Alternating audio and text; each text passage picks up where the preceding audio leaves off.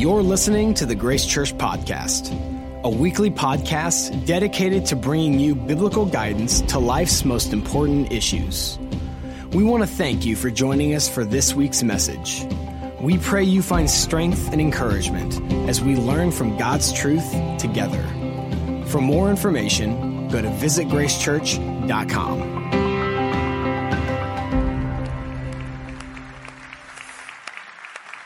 Well, happy Mother's Day. It's always scary when you put your kids on camera, isn't it? Well, big thanks to uh, the moms that were part of that video and also the creative team that put together. I love that video. Uh, one of the things that I love about it, I don't know about you, but was how we got to hear from moms what it's like to be a mom in our world today right their answers were they were raw they were real they were vulnerable they didn't give us these packaged answers that might sound good in church or something and so i love that and some of the things that the mom said are actually what we're going to be talking about today. Now, before we jump in, let me be clear right off the bat. I've personally never been a mom, although I do have a girl's name, so that plays uh, maybe a couple of points right there. But it's my opinion, and I'm sure many of you agree, that moms really are some of the biggest unsung heroes in our world today. Like two amens. I expected way more than two amens.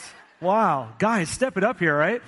Uh, and honestly, though, it's not hard to see why. I mean, whether you had a mom like this, whether you are a mom like this, whether you know a mom like this, maybe you're married to a mom like this, without a doubt, moms are the kind of people that, that work day and night doing the sort of things that we tend to take for granted, right? They go above and beyond their call in so many ways. Uh, in fact, speaking of going above and beyond, I had to share this funny little story this weekend. But uh, this was this happened to me two years ago on Mother's Day. It was Mother's Day weekend. It was Saturday evening. It was about 8:30 at night, uh, and my wife and I and the kids were sitting in the living room. We're watching TV, just relaxing. Uh, when all of a sudden, I heard my garage door start to open. Now, I did real quick. I looked at my family. I did a head count. Everyone was in the living room. So I'm thinking, who on earth is opening our garage door? And so I looked at my wife, and she goes, I have no idea. Uh, and so right away, my old law enforcement brain went into gear, right? And so I told my wife and kids, go in the back room, shut the door. I ran into the bedroom and I grabbed one of my handguns and I went and stood at the top of the stairs because our, our garage opens into our basement. All right, my heart is beating like a million miles a minute. I'm thinking, this is really happening. Someone's coming into my house right now.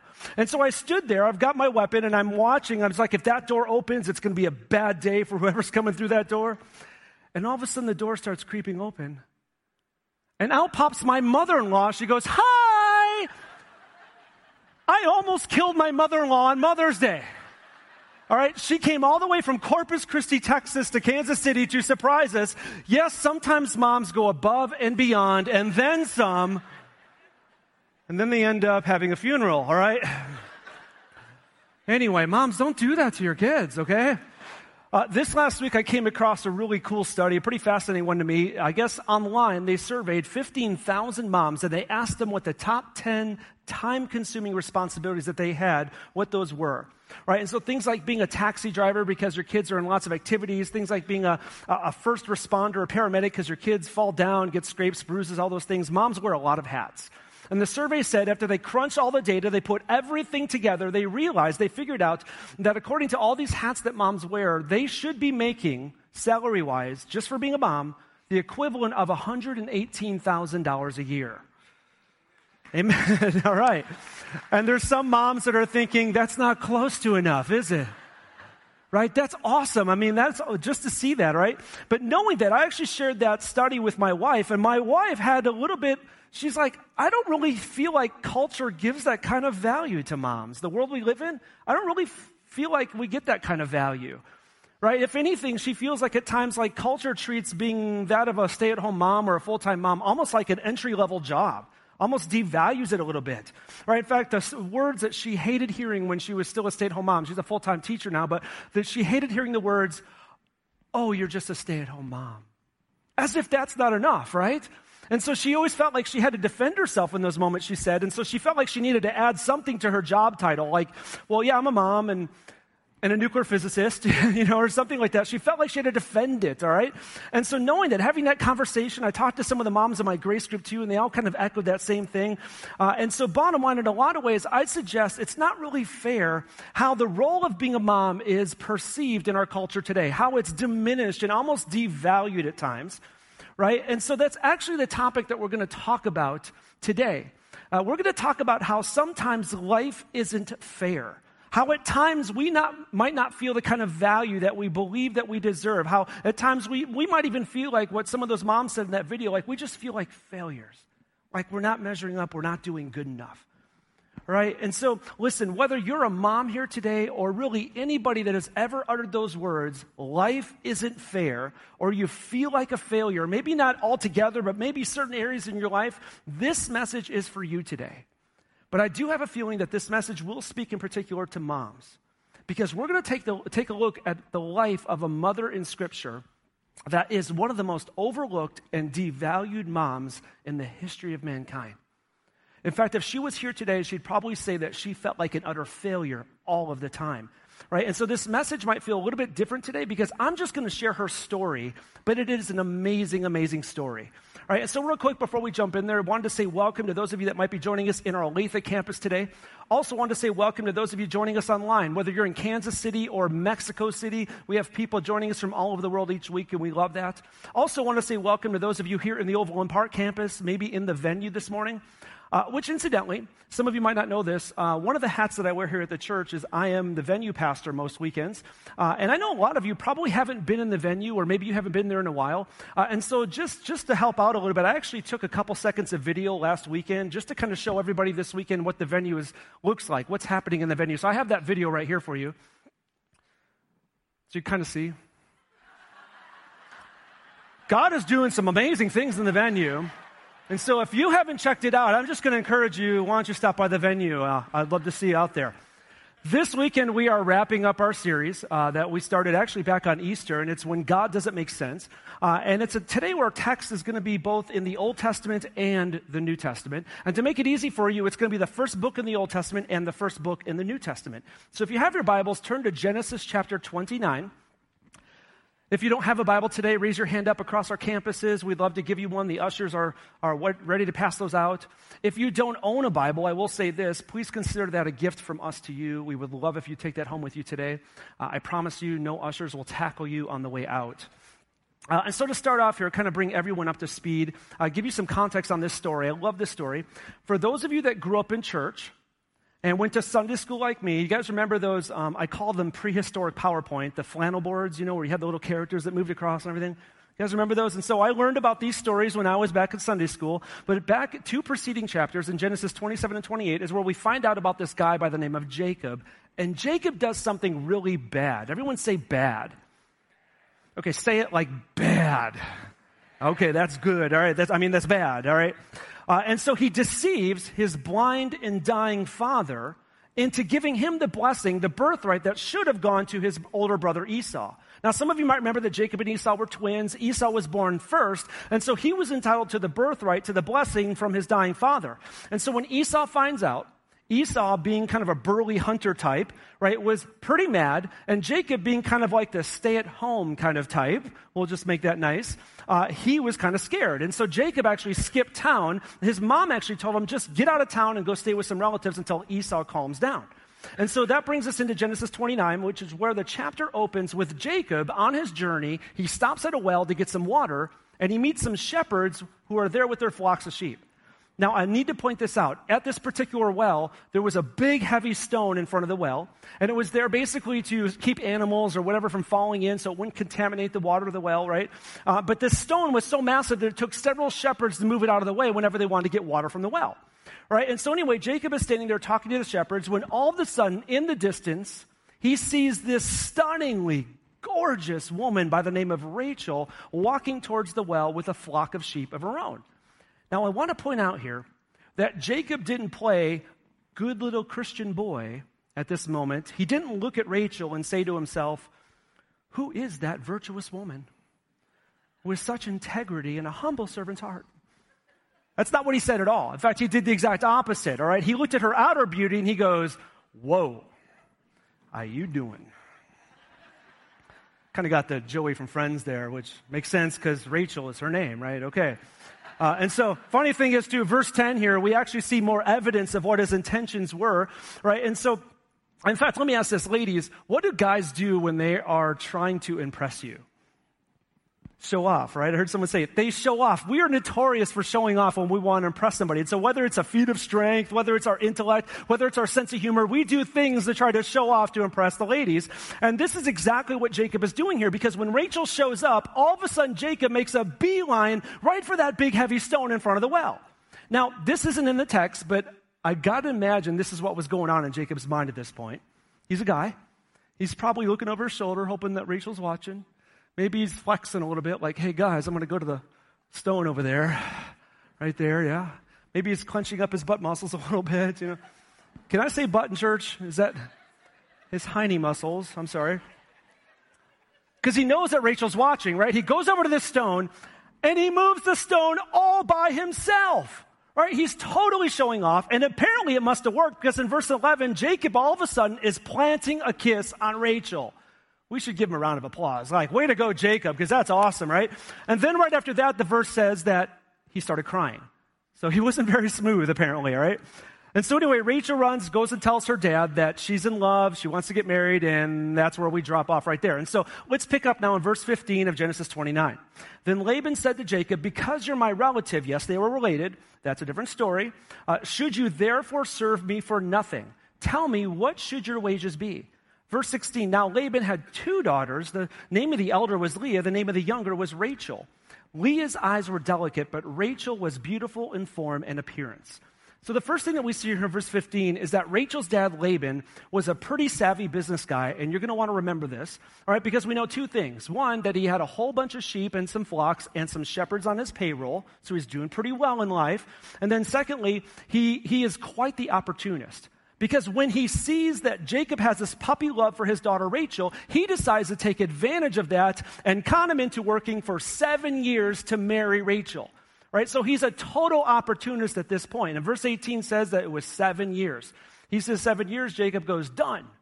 All right, and so now we know a little bit about uh, Laban, right? He's kind of an opportunist. And now in verse 16, we see that the writer of Genesis actually gives us a description of Leah and Rachel. Now, interestingly, all he writes about Leah is that her eyes were delicate.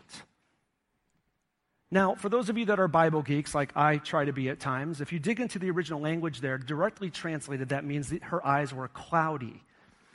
And most scholars believe that there was some cultural slang going on here. And so, what the writer is really saying here is that Leah was not easy on the eyes. And so, in other words, she was not the attractive sister. All right, and then to add insult to injury, her even her name in ancient Hebrew, check this out. It was both a verb and a noun. And in verb forms, and if you know anything about Hebrew, there's far less words in the Hebrew language, and so often they have many more meanings, and you've got to study the etymology of that. Is that you find out in verb form, not noun form, in verb form it meant weary, or some translations say wild cow. Okay? Now that's not what Leah means today, so if your name is Leah today, please don't write a comment card to me, okay? All right, and so then for her sister, though, we read that Rachel was beautiful in form and appearance. And directly translated, that means that she was beautiful in form and appearance. All right, and so in other words, bottom line, there's a big difference between Leah and Rachel at this point. And so let's just stop here for a minute and think about how unfair life must seem to Rachel or to Leah at this point. Ladies, how would you like to have your name recorded in the Bible, in God's holy and timeless truth, as being the ugly sister. Right? And not only that, knowing that your name is probably only brought up at this point for comparative value to the beauty of your younger sister. And on top of that, your younger sister now has a fiance, you're older, you've got no prospects in sight, and you should be the one that's getting married first. Can you imagine how she must have felt at this point? Maybe feeling like, you know what? She's a, feeling a little devalued. Maybe like she's a failure in life. Nobody cares about her right? And so basically, Rachel gets all the attention. Boys are falling all over themselves trying to show off for her. But then we got Leah who's standing in back. Everyone's ignoring her, and she's probably wearing thick rimmed glasses at this point. So some of you might be relating to the plight that Leah is already having. So knowing that, I have a suspicion, and especially given some of the later verses here, that Leah was doing something that many women and any, even many men do to this very day. Maybe even maybe you're even doing it right now. And that's something called the comparison game. All right, by show of hands, just, just be honest, all right? How many of you have ever just compared something about your life to someone else? Okay, thank you. All right, honesty. Those of you not raising your hand, you're probably comparing right now, aren't you? right? We just fall into this trap all the time, don't we? We just, we'll compare what we're wearing or, or our body shape or, you know, how attractive we are compared to somebody else or really anything we care about. Do I pitch better than my neighbor does when baseball? All these things, we compare ourselves. In fact, I'll be honest, I'll be, I'll be vulnerable for a second. Right, even as a minister for the last 20 years, I, I still find myself falling into this, this comparison game at times. And I compare myself to other pastors now. Right? There's this one pastor that I watch online. He is so articulate. He is so anointed. He has always got such a powerful word. But he also happens to have these massive biceps.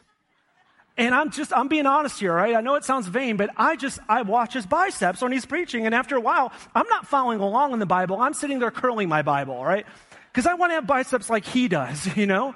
I know that's vain, but we compare ourselves, don't we? And sadly, this whole comparison game, it's actually as old as humanity itself. Check this out. Do you guys remember the very first two people in the history of mankind?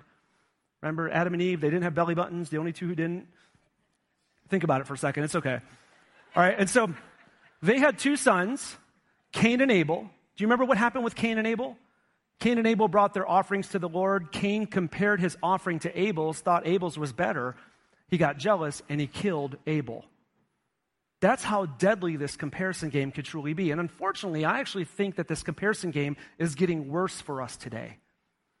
It's more frequent, it's easier for us today. I mean, think about it. We can't go anywhere these days without being bombarded by billboards magazine covers in line at the grocery store, movies, TV, social media is the absolute worst for the comparison game. And all these things, they show us this idealized image of how we're supposed to look or what we're supposed to be wearing or what our body shape is supposed to be or how our kids are supposed to be behaving or how beautiful our homes are supposed to be decorated, how good of a cook we are, whatever the case is, we compare all of these things.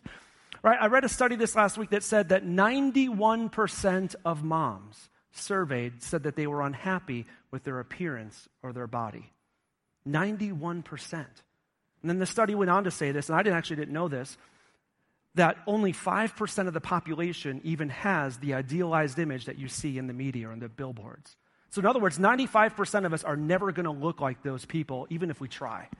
Right? And then it went on to say that a full 25% of moms or women who then they go on diets to try to look like these idealized image end up with eating disorders, and only 10% of women who get eating disorders ever even seek any help. And it's all because of this comparison game that we play.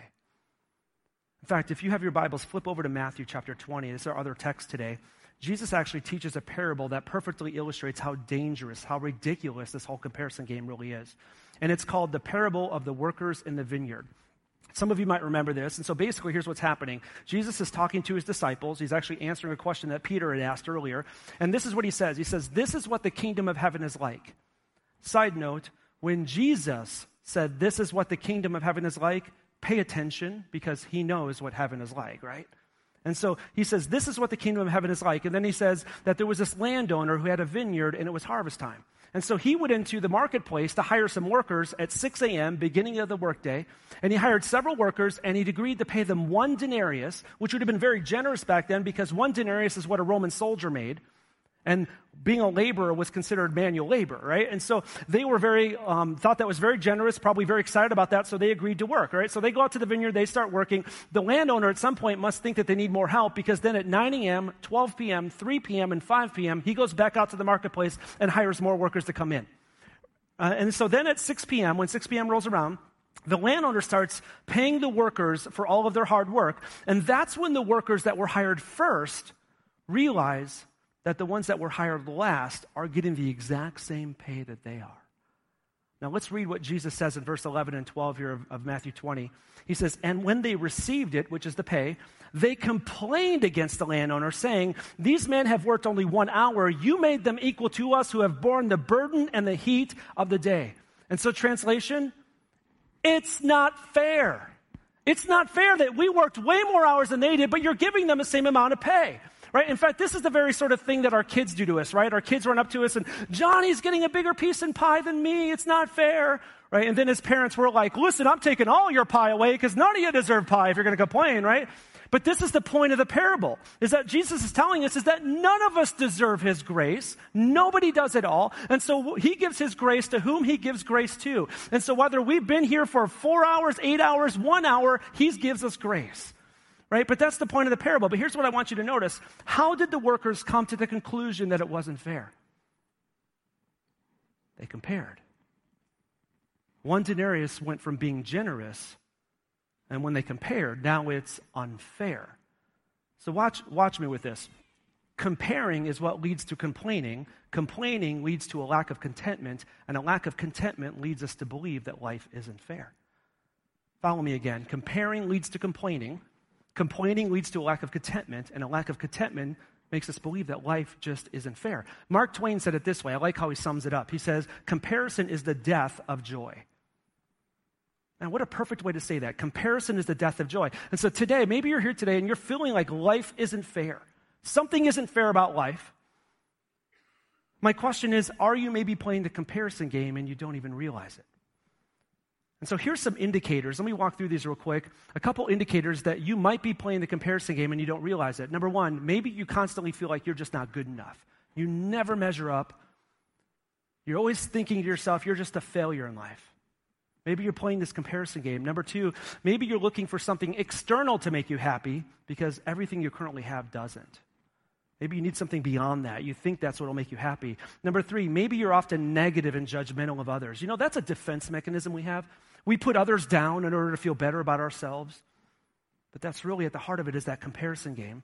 Or number four, maybe you've lost gratitude for what you do have because you're so busy focused on what everyone else has whether it's possessions or talent or looks or whatever the case might be.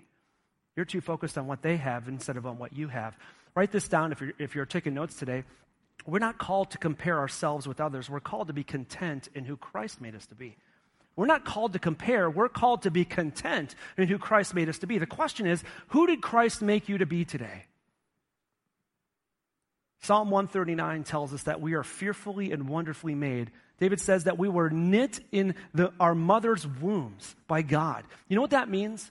Is that each one of us here today, we are originals. We are masterpieces as God created them. But because of the comparison game, we go through life comparing ourselves with others. So many of us end up dying copies of someone else. You are an original. Don't die a copy of someone else. Listen to me when I say this God doesn't make mistakes. You are not a mistake. He created you to be you and the best version of you. He created you to reflect His glory, not someone else's glory. Be who God created you to be. And so, bottom line, I have no doubt at this point that Leah was playing this contentment killing comparison game with her sister, telling herself that Rachel is cuter and Rachel's going to get married before me and Rachel's probably going to be a mom before me and she's so much more popular than me. And so, at this point, Rachel is probably feeling like just a failure in life, period. Let's continue on in Genesis 29. Let's pick up at verse 21. Then Jacob said to Laban, Give me my wife, for my days are fulfilled, that I may go into her. Verse 22 Then Laban gathered together all the men of the place and made a feast. Now it came to pass in the evening that he took Leah his daughter and brought her to Jacob, and he went into her. Verse 24 And Laban gave his maid Zilpah to uh, daughter Leah as a maid. So it came to pass in the morning that behold, it was Leah. And he said to Laban, What is this that you've done to me? Was it not for Rachel that I served you? Why then have you deceived me? And so finally, at this point, this is when Jacob pretty much puts on his big boy pants. He marches into Laban, and says, Yo, I worked seven years for Rachel. Give me my wife. And in the Hebrew, it's meant to sound that strong. And actually, because I'm going to keep this PG today, I'm not going to tell you what the next statement he makes really means, but let's just say that he's been waiting for his wedding night for seven years. All right? Uh, and so what happens next then is Laban says, okay, and so he calls together this big wedding ceremony, everybody in the country, or everybody in the community. And the cool thing about this passage is we actually get to see what weddings looked like thousands of years ago. And the amazing thing is they look very similar to our weddings today. Right? And so what we see is they had a ceremony, just like we do today. They had a reception, just like we do today. And they had a party, and they partied a little bit too much, like some people do today. Because what happens is when the reception is done, Jacob then stumbles over to the wedding tent, but he forgets his bride. Uh, right? And so, yes, we can cut him some slack. It was late, it was dark. Maybe he had a little bit too much to drink, but watch what Laban does. Ever the opportunist. Laban sees this and decides to send Leah into the wedding tent instead of Rachel. Now, watch me here when I say this because this is profound. Laban has no idea the implications of what he just did. Do you remember a few minutes ago when we talked about how Jacob did something really bad to his dad? Check this out. Jacob tricked his blind dad into believing that he was the oldest sibling. And now Jacob, when he is blind because it's dark out, is being tricked by a dad into marrying the oldest sibling. Everyone say, Whoa. As the uh, great philosopher by the name of Snoop Dogg once said, that's straight up crazy, yo. Some of you might be thinking this is karma, right? What goes around comes around. Jacob deserved it. He did it to his dad. Now it's happening to him. Can you do me a favor for a minute? Can you take the word karma out of your vocabulary and insert the word biblical? Because karma is actually a cheap knockoff of what the Bible's been teaching for a long time.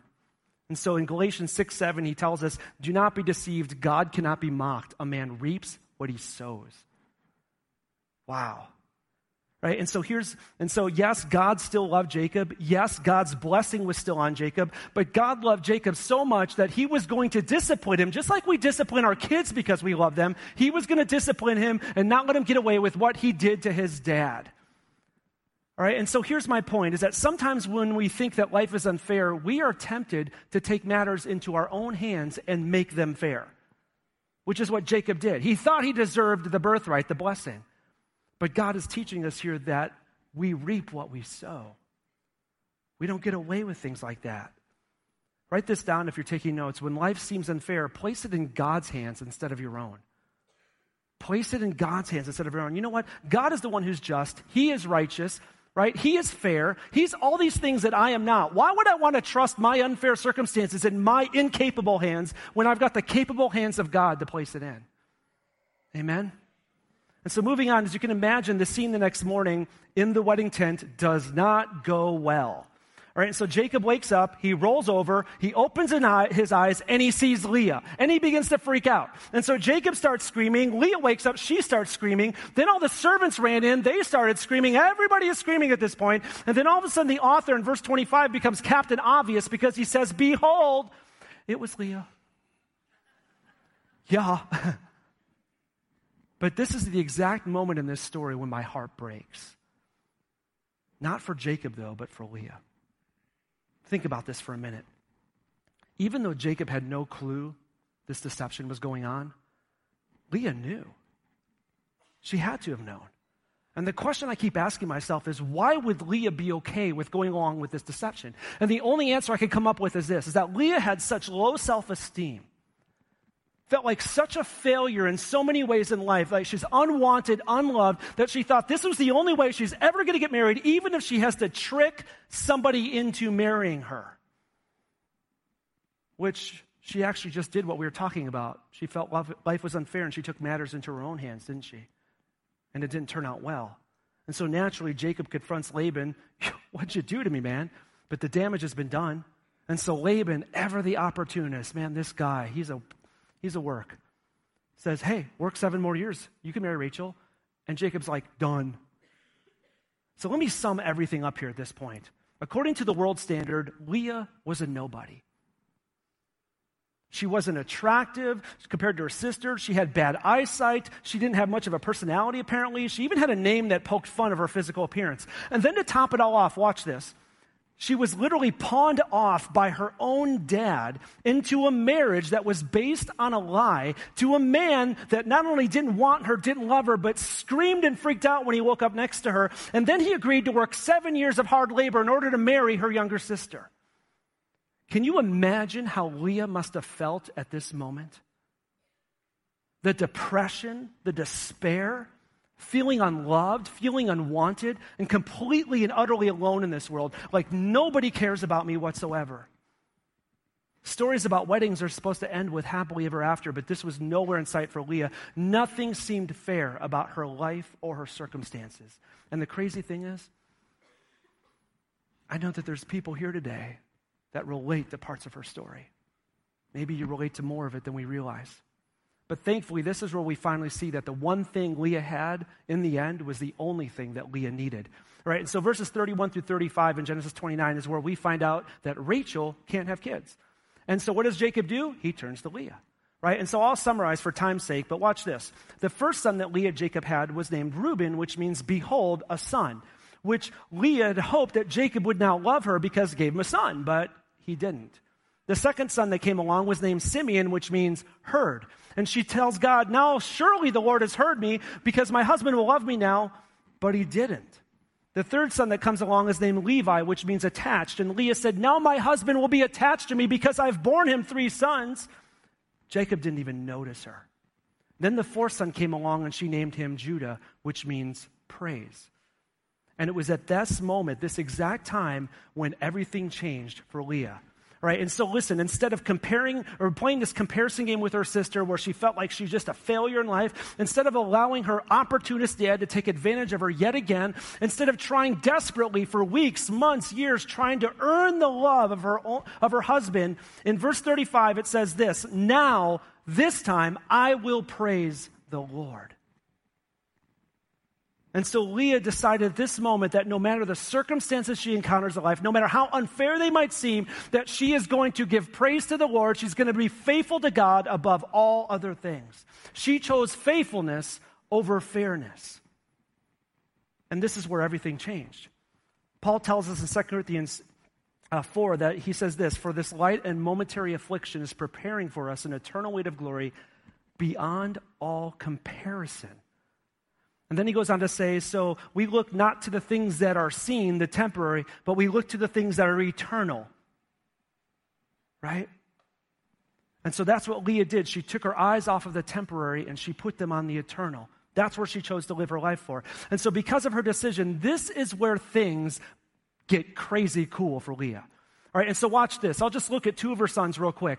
Through the lineage of Levi, her son Levi, is where we get people like Moses and Aaron and Miriam. And so basically, without Levi, if he'd never been born, we can rip out the first five books of the Bible. The Pentateuch is gone. All right, and not only that, but if we go further down the lineage of Levi, we eventually meet a couple by the name of Elizabeth and Zechariah, both from the tribe of Levi. Right, Levi, um, Elizabeth and Zechariah both have a son by the name of John, who we call John the Baptist. And so essentially, if Levi was never born, there would never be a messenger in the wilderness proclaiming the coming of the Lord. Or how about Judah, for instance? Through Judah's lineage is where we have Boaz and King David and King Solomon. And so, literally, without Judah, there'd be no Psalms, no Proverbs, no Ecclesiastes, no Song of Solomon. Or if we want to go further down the lineage of Judah, we meet a couple by the name of Mary and Joseph who had a little boy by the name of Jesus, all from the tribe of Judah. And if there'd never been a Judah, there'd never been a Jesus there'd never been salvation, there'd never be hope for mankind. And because of her decision to remain faithful to Christ no matter what, all of her children went on to do amazing things for the kingdom. All right, but the crown jewel in Leah's life is this, and it's not found in the first book of the Bible, but it's found all the way in the last. In Revelation 21 is where we read about the 12 gates in heaven. I, I like that chapter.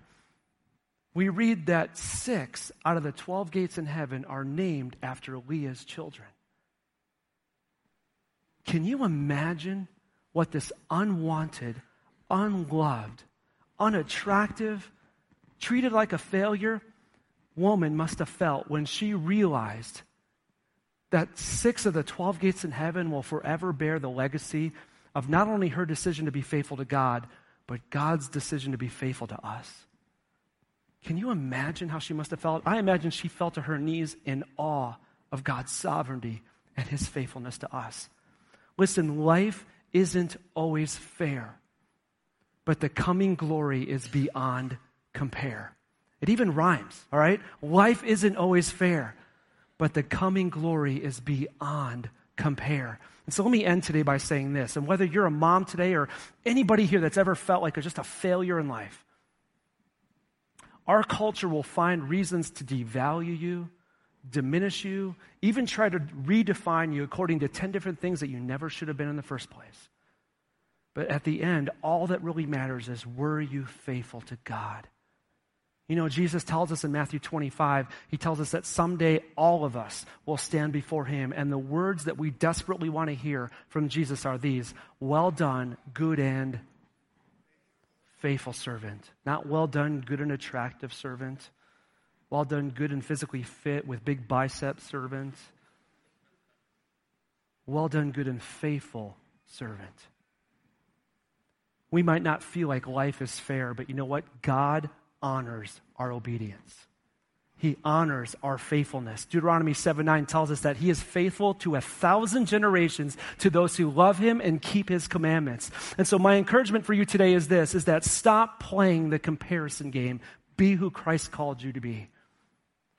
Stop taking matters into your own hands.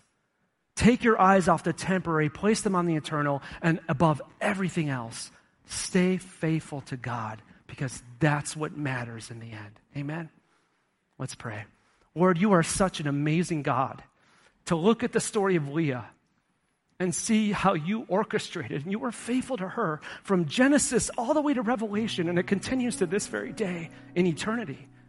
And so, Lord, I pray if anybody walked in here today feeling despair, feeling like they're a failure, feeling diminished or devalued, Lord, whatever the case might be, Lord, I pray that today they would know that being faithful to you is the most important thing they can ever do. And in the end, it's the only thing that really matters.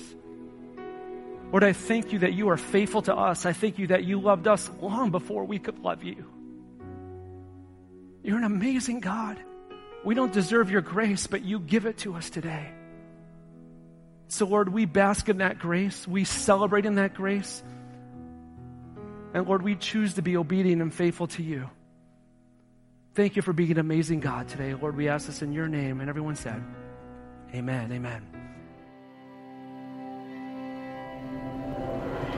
Thank you for listening to this week's message. If you have questions or would like to contact us for prayer, please email us at info at visitgracechurch.com. For more information about our ministries, location, and service times, go to visitgracechurch.com.